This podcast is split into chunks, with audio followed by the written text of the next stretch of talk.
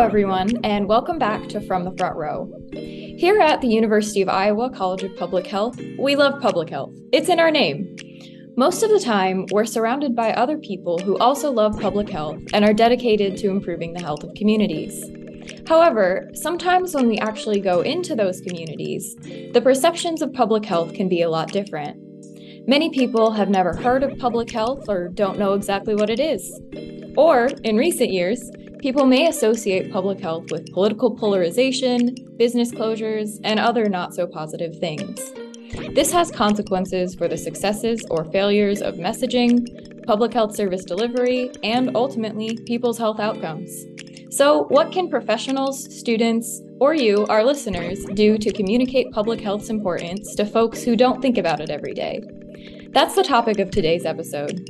If you're a new listener, welcome. We're a student run podcast that talks about major issues in public health and how they are relevant to anyone, both in and outside the field of public health. I'm Anya Morozov, and today I'm in the Zoom studio with Dr. Julie Sweetland. She is a linguist and the senior advisor at the Frameworks Institute. The Frameworks Institute gathers information from experts, the public, policymakers, and the media, and uses that to tell folks, like public health professionals, how they can talk about social issues in a way that makes sense and that sets the stage for positive change. Welcome to the show, Dr. Sweetland. Thank you, Anya. Thanks so much for having me. Yeah. So, as someone with a PhD in linguistics, I'd say you have a pretty unique path. So, before we get into the topic at hand, can you tell us how you chose to study such a niche field and what got you to work at the Frameworks Institute? Oh, good question. I mean, I think since childhood, I was always interested in languages. You know, in high school, I took all the three foreign languages that we offered, and I decided I was going to go off to college and be an Arabic major because I wanted to study something with a different alphabet. So I was always just kind of a word nerd. By virtue of being a language major, I had to take a linguistics class my first year of college. And I realized it's not so much that I love languages. I love language. I don't want to speak the language necessarily. I want to think about language. And so that led me to linguistics, which is the scientific study of language. Throughout my career, I worked in education um, and curriculum design, always with the focus on how we can use words to make the world a better place. And I ran into the Frameworks Institute, ran into their work and just fell in love with it. And they were looking for a director of learning, which brought together my my expertise in adult education and curriculum design and social justice. And so it's been really wonderful to be able to take my expertise and how language works, my experience in teaching and training, and bring both of those to different social causes and social sectors again just to be able to use language to make the world go better and and create positive change. Yeah i'm glad you found a way to kind of combine all of your interests and yeah i think sometimes words are underestimated in terms of how much good they can do. So that's great. So can you talk a little broadly? It's in the name of the Frameworks Institute, but what is framing and why do you think framing public health communications is so important? Oh, yeah. So, framing is the process of making choices about how we present ideas. So, where to start, what to emphasize, how to explain it, what to leave out of the conversation, right? What to leave unsaid. And all of those choices evoke different associations, different understandings of how something works. And when it comes to social issues, it can affect the way people think about who's responsible for a problem, what's at stake, what causes it, what should we do about it? And all of those, you know, evoke different commitments and support for different policies. So that's that's what we think about as framing it when it comes to social issues. I mean, for public health, you know, public health has always understood the power of communications as the field was getting started with its roots in kind of sanitation work and that sort of thing. There were lots of efforts to reach out to the women's magazines of the time and explain, you know, those sorts of changes and show different pictures of the same block in New York City, you know, 20 years ago and today and, and why that matters. So there's always been an understanding that in order to drive broad population health, we need to engage people. We need to engage the public. And right now, framing public health communications, I think, has never been more important. We are really at a point where America is starting to see that our health is all connected, yet still really, really locked in the bedrock belief that at the end of the day, what causes health is diet and exercise and lifestyle choices. And so, you know, there's a opening to get people to understand health in a more structural and systemic way, but we can't take it for granted that we'll make it through that opening if we don't if we don't kind of frame our way forward.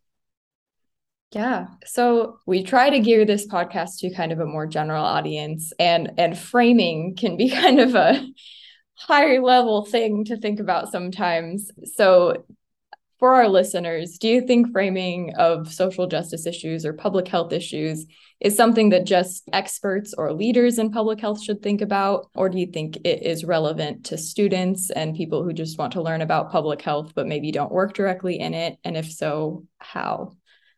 Well, I'm biased, but I do think that the concept of framing is really just a, a fundamental concept that at any level of education, people need to have an understanding of. So I talked to my 11 year old daughter about how different choices in the way we refer to different social groups matters and how you know the terms we use to refer to people understanding that the words we use reflect our beliefs about how the world works but they also make the world go in some ways. They create what we believe to be true. And so I think that's important for children to understand. In terms of, you know, undergraduates and graduate students, it's understanding that there is no such thing as an unframed communication. We're always making some kind of choice about how to present an idea.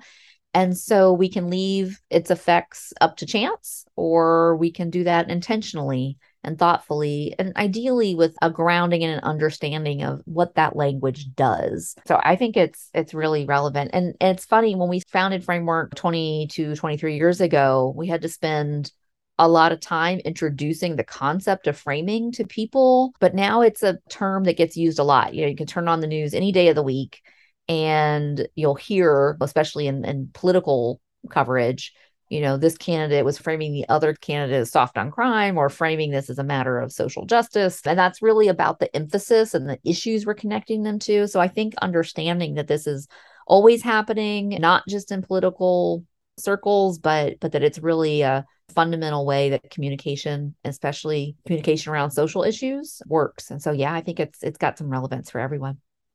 Yeah, yeah, it really sounds like it. So in terms of how I heard about you, I actually went to a presentation at the Public Health Conference of Iowa, and you were talking about kind of public health communication traps.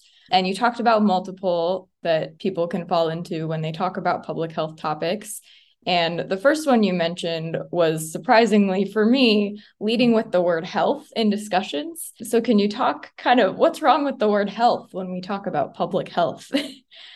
Yeah, it's really about the associations that people bring with the concept. So, if we lead with the phrase health, it often just doesn't work as we expect. First of all, people believe that health happens at the individual level, that it's about, you know, what a person does or doesn't do. And if an individual is sick or healthy, if they're sick, that's too bad for them and their family. If they're healthy, that's great, but it doesn't have broader consequences. They also think about the causes, right? As I mentioned, diet plus exercise equals health, right? It's only mm-hmm. lifestyle choices.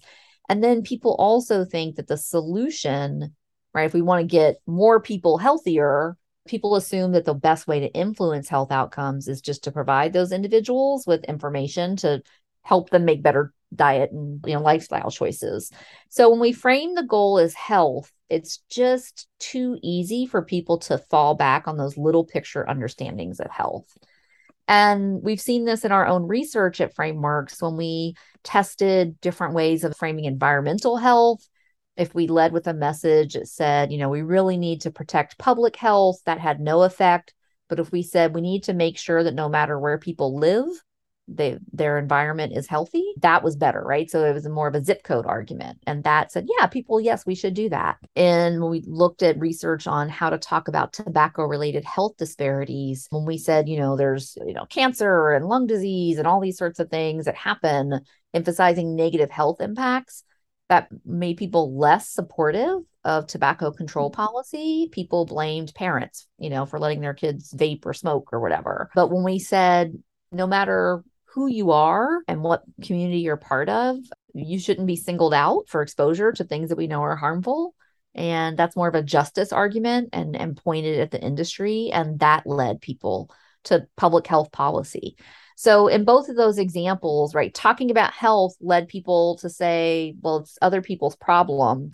But talking about the health issue in terms of fairness or justice made it more of a public issue. So again, it's not that you need to run away from the concept of health, but we need to go up a level and give people a bigger ideal to to orient to before connecting to that topic of health just because people have little picture definitions of it in their head.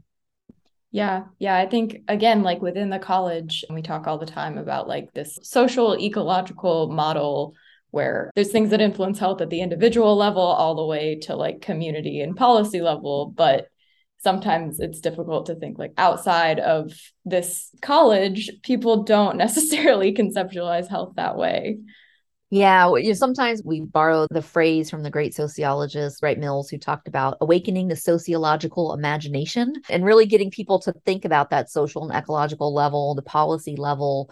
And people can do it. That's just not where they start. And if we mm-hmm use words that keep them at that individual level, it's harder to move them to those outer levels. So, framing it as kind of more of a justice issue than mm-hmm. necessarily health. Like, clearly, you're still going to have to talk about health at some point when you're presenting public health issues, but framing it in a way of like justice that that often works i mean on other topics i'm remembering you know we did some work out in some of the western states on safer syringe practices so things like needle exchanges and and a lot of the public health presentations were starting with the health topic or the health threat so it was blood-borne infectious diseases I was like, mm-hmm. that's not a title you want to run out into the streets with, right? Like it's a little scary. This is pre-COVID, but still, it was like, oh, that sounds terrifying, you know. But that the bigger idea of, of public health is, you know, ensuring everyone is, is as safe as can be, right? Like that's just a different level of introducing the topic yeah. But yeah, yeah. justice or, or another higher level principle absolutely. Yeah okay so we've kind of touched on health and how to maybe frame things a little differently. What about the language of social determinants of health which we often use as like a catch-all term for things like housing economic stability education transportation and healthcare access? Yes. Okay critical concept awful messaging. People really, really are turned off by the phrase social determinants. So this isn't just frameworks research as far back as I know this is almost I think it was 2010 that Robert Wood Johnson Foundation commissioned some research and concluded that that phrase of, of social determinants consistently tests poorly kind of with everyone no matter which way you test it We've had similar conversations with folks at the National Academy of Sciences, Engineering, and Medicine, interviews we've conducted at Frameworks, you know, kind of looking at that. People who were unfamiliar with the phrase social determinants guessed incorrectly that it had something to do with socialism, and others rejected the idea that there's really that society, you know, quote unquote determines a person's fate. There's just people want like the idea of free will and agency. And then we even found that, I mean, that's just ordinary public folks. When we looked into the way people in health systems on the medical side, you know, healthcare side of health, people who were familiar with the term social determinants of health tended to equate it with risk factors or harmful environments. It was almost like a checklist of you know, what social categories do you fall into that are making you sick? Instead of seeing this broader idea that what surrounds us shapes us and we can design environments to promote good health and fairness across places and, and health equity. But instead, we're allowing, right, we're tolerating environments that are undermining good health. So if I could vote the phrase social determinants of health off the messaging island, I totally would. Voting it off the messaging island. It would be cool if that was how communications work. You can just yeah. vote it off the island. so, if not social determinants of health, what might be a better alternative? Yeah, people never want to hear this, but you probably can't just replace it with a catchy, you know, the three different words instead. It's it's a concept that really needs some explanation. So one, uh, I guess it's not too much longer. One alternative that we've tested that makes sense to the public and some of those um, neighboring sectors, healthcare, housing, uh, transportation, et cetera, is talking about how there are foundations of community health really just the the sense that it's a, it's a metaphor it's like a a building block sort of idea that the health of our community is like a building that depends on a strong and stable foundation. And then give an example for example education relies on the foundation of community health. Students who show up in the classroom you know students experiences in the classroom matters on what happens outside of school and then also, when kids are healthy, they can learn better. So, helping people see one particular determinant of health and explaining that helps people then start to think about it. So, explaining one instead of listing, you know, the the 9 the 12 the 16 determinants depending on which framework you're doing we have found is much better yeah yeah, I like that. And I can see how social determinants, while it's a term we use very frequently, it can sound deterministic. And I think, yeah, it's good to explain it in a way that also kind of promotes hope almost and shows a way to potentially changing the starting point. Yeah, and that possibility of intervening, right? The possibility of making a difference is really important. So, for instance, particularly when you're talking about race or racism as a determinant of health, you know, lots of folks are saying let's no longer talk about race as a determinant of health. Let's instead talk about racism and segregation, those sorts of things as putting people of different races and different surroundings, right? That's what's changing it. But as to the extent that we talk about race as a determinant of health, like what are you supposed to do? Change your race? Like you can't do that. What are you supposed to do? Change your gender? Of course, some people can, but most people probably don't. And so it leaves that possibility of change hard for people to think about. But if you explain the concept, you know, that our surroundings can affect our health in many ways because they shape our access to things like nutritious food, clean air and water, opportunities to walk more, like that's that's more helping people understand the how rather than a checklist of, you know, demographic categories. Yeah. So shifting the way that we talk about some of these things, you know, clearly you can't just cut and paste social determinants of health with something else. And I know like I have heard the term social determinants of health probably like at least 10 times in the past 2 days because we use that phrase so often. So I guess what would you say are some practical steps to kind of move towards the framing of language that we want, whether it's towards foundations of community health or like moving away from listing off the social determinants. Do you have any practical steps to move conversations? I mean, I think change often starts with awareness. And so, you know, asking public health students, public health professionals to learn more about framing and issue cause communications, right? I think public health is very sophisticated in health behavior communications, right? How is it that we can reach this particular population with information they need to take healthier behaviors or protect themselves from threats? Like that's a very sophisticated practice within the field. How do we help America get smarter around the policies and programs and infrastructure we need to have healthy communities for health to be the norm, that is an underdeveloped part of the curriculum, of the research, of the practice, right? So I think that that's learning, but there there there is evidence available. So continuing to learn. I'll put a plug in for phrases.org, P H R A S E S, which is kind of an acronym for public health reaching across sectors.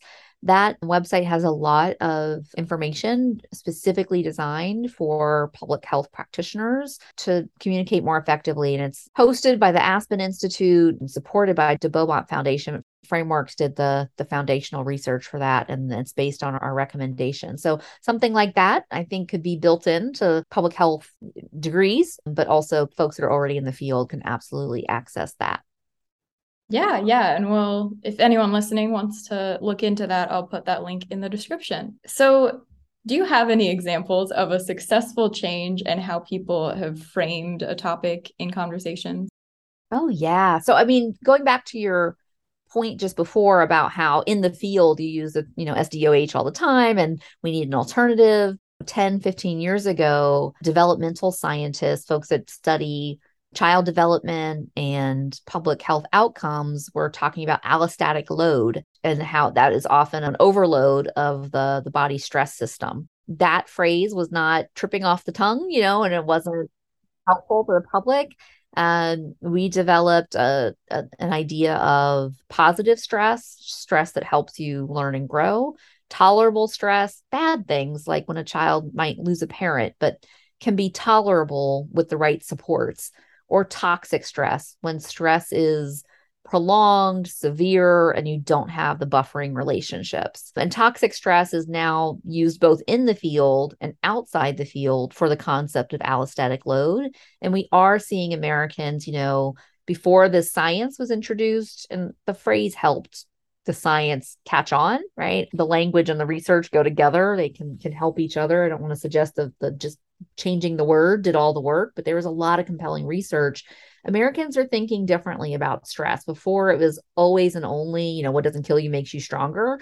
And now people really do understand. I mean, we've got a shift in consciousness that too much stress can be a bad thing. It can be debilitating. It can be a real health risk. So that's great. You know, in another field, education, you know, 10 years ago, we were seeing a lot of rhetoric around back to basics. Kids can't read, kids can't do math. Let's get back to basics. Schools are trying to do too much. And now schools are much more focused on telling a story, educational advocates, and telling a story about getting kids ready for the future, talking about the skills we need, you know, for the the world we'll inherit in a world driven by information. And and that is a, a different orient, that's a reframe, right? Talking about the past, we should go back to whatever they were doing in 1920 right to talking about the future we need to be ready for 2030 2040 2050 and so that has changed you know what people think is appropriate in terms of professional preparation in terms of curriculum in terms of um, all sorts of things so I, I, think I said 10 or 15 years ago, like at least two or three times, a, a, true shift in mindset can be accomplished through a shift in framing, right? What people think is changed by what we, by the way we talk about it, but it does take time. It's very rarely a, a, a quick and easy fix, at, at least on the types of issues and conceptual challenges that we work on at Frameworks. Yeah. So we're not going to release this episode and then all of a sudden we use the language that's that's more appropriate. It's gonna it's gonna take a while, but this podcast might help. absolutely, absolutely. So thinking broadly again, in your opinion, how do you think the COVID 19 pandemic has shaped the way that people talk about public health? Ooh, well, there you could have a whole podcast series itself on that topic, I think. So I think there's at least a couple things. One is that people are are thinking and talking about public health agencies and public health workers more often than ever before. Right? We've got public health folks, you know, nobody knew who the head of the NIH was in 2019, right? So there's, you know, a higher level of consciousness. And I think in a lot, uh, for a lot of folks, a higher level of respect and gratitude. We also have seen higher levels of distrust and even anger, right, at how public health agencies were perceived to respond or not respond appropriately. You know, there's a higher level of scrutiny and a higher level of distrust. So I think both are true, right? Lots of folks are more aware and more conscious and grateful than others. And some folks are more concerned, more suspicious, and really more resistant than before. Mm-hmm. Yeah. So it has kind of gone from like this more invisible thing to something that's on more people's radar, whether it's in a, a more positive light or a more kind mm-hmm. of distrustful light. Yeah. And I think that there's lots of factors going into that from, you know, particular people in office, particular messaging missteps, particular very specific things that happened in specific places or by specific people. The only part of that that I feel like we as a public health field can control is the words we use right? Like we can get ourselves as as thoughtful and as clear as possible and just be thoughtful about how things might be misinterpreted and work really hard to do the messaging in the clearest most consistent concise way possible. Thank you. That's good advice. So can you talk a little bit about some of the work you're doing with public health practitioners here in Iowa? I have heard through the grapevine that you're doing a little more than only presenting at the Public Health Conference of Iowa. Yeah, we are really happy to be partnering. Actually came through the Iowa College of Public Health. We're partnering with the Institute for Public Health Practice that I believe hosts the Midwestern Public Health Training Center. And so through that initiative, we are working with quite a few public health practitioners in Iowa but also in across the MINK region. This was a, a, acronym that was new to me: Missouri, Iowa, Nebraska, and Kansas. So that's a region within you know kind of APHA's region world. And so from those four states, we've got I don't know six to eight people from each state. Someone from a local health department, a couple local health departments in most states, the state health department, a few NGOs in each state. So, uh, folks that work on different aspects of the issue. And we're coming together uh, five or six times and with some technical assistance in between, but but a series of, of learning opportunities to dig into the framing aspects of different issues. So we're really excited to be working with those folks across six or eight months, I think is, talking about the issues like building vaccine confidence, talking about this idea of shifting mindsets on what health is to begin with, some of that language that lands better with the public. So, a series of workshops for those folks. And then we're really excited that those folks will hopefully in a future phase become ambassadors to other professionals in their organizations or, or that sort of thing. Well, thank you for bringing that knowledge and expertise to the MINK region. huh. I think we'll all benefit from it. So, our last question is one that we ask everyone who comes on the podcast. You can talk about something within the Frameworks Institute, you can talk about pretty much anything. What is one thing you thought you knew, but were later wrong about? Ooh, again, a topic that could have a lot of entries. Let's see. I think that I once knew, I used to think that the way to make an issue simple and understandable for folks who weren't experts in it, you know, if you wanted to get people to rethink their belief about poverty or urban education or immigration, that you should tell a kind of a a heartwarming story, a shatter the stereotypes kind of story, but a really vivid story about what you think, this story flips that on its head.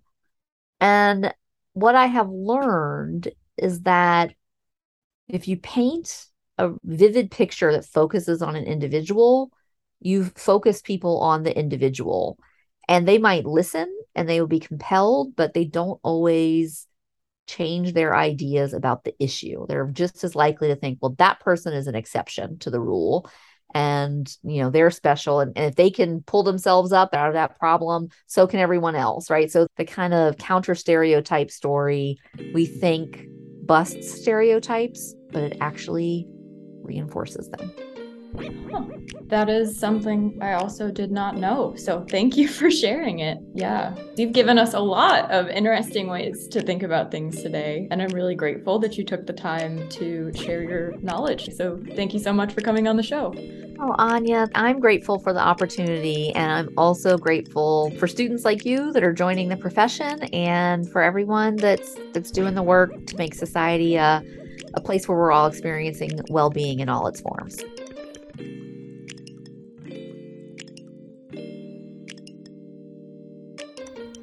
And that's it for our episode this week. Big thanks to Dr. Julie Sweetland for coming on with us today. This episode was hosted, written, edited, and produced by me, Anya Morozov. Our podcast is available on Spotify, Apple Podcasts, and SoundCloud. If you enjoyed this episode and would like to help support the podcast, please share it with your colleagues, friends, or anyone interested in public health. Have a suggestion for our team? You can reach us at cph gradambassador at uiowa.edu. This episode was brought to you by the University of Iowa College of Public Health. Until next week, stay healthy, stay curious, and take care.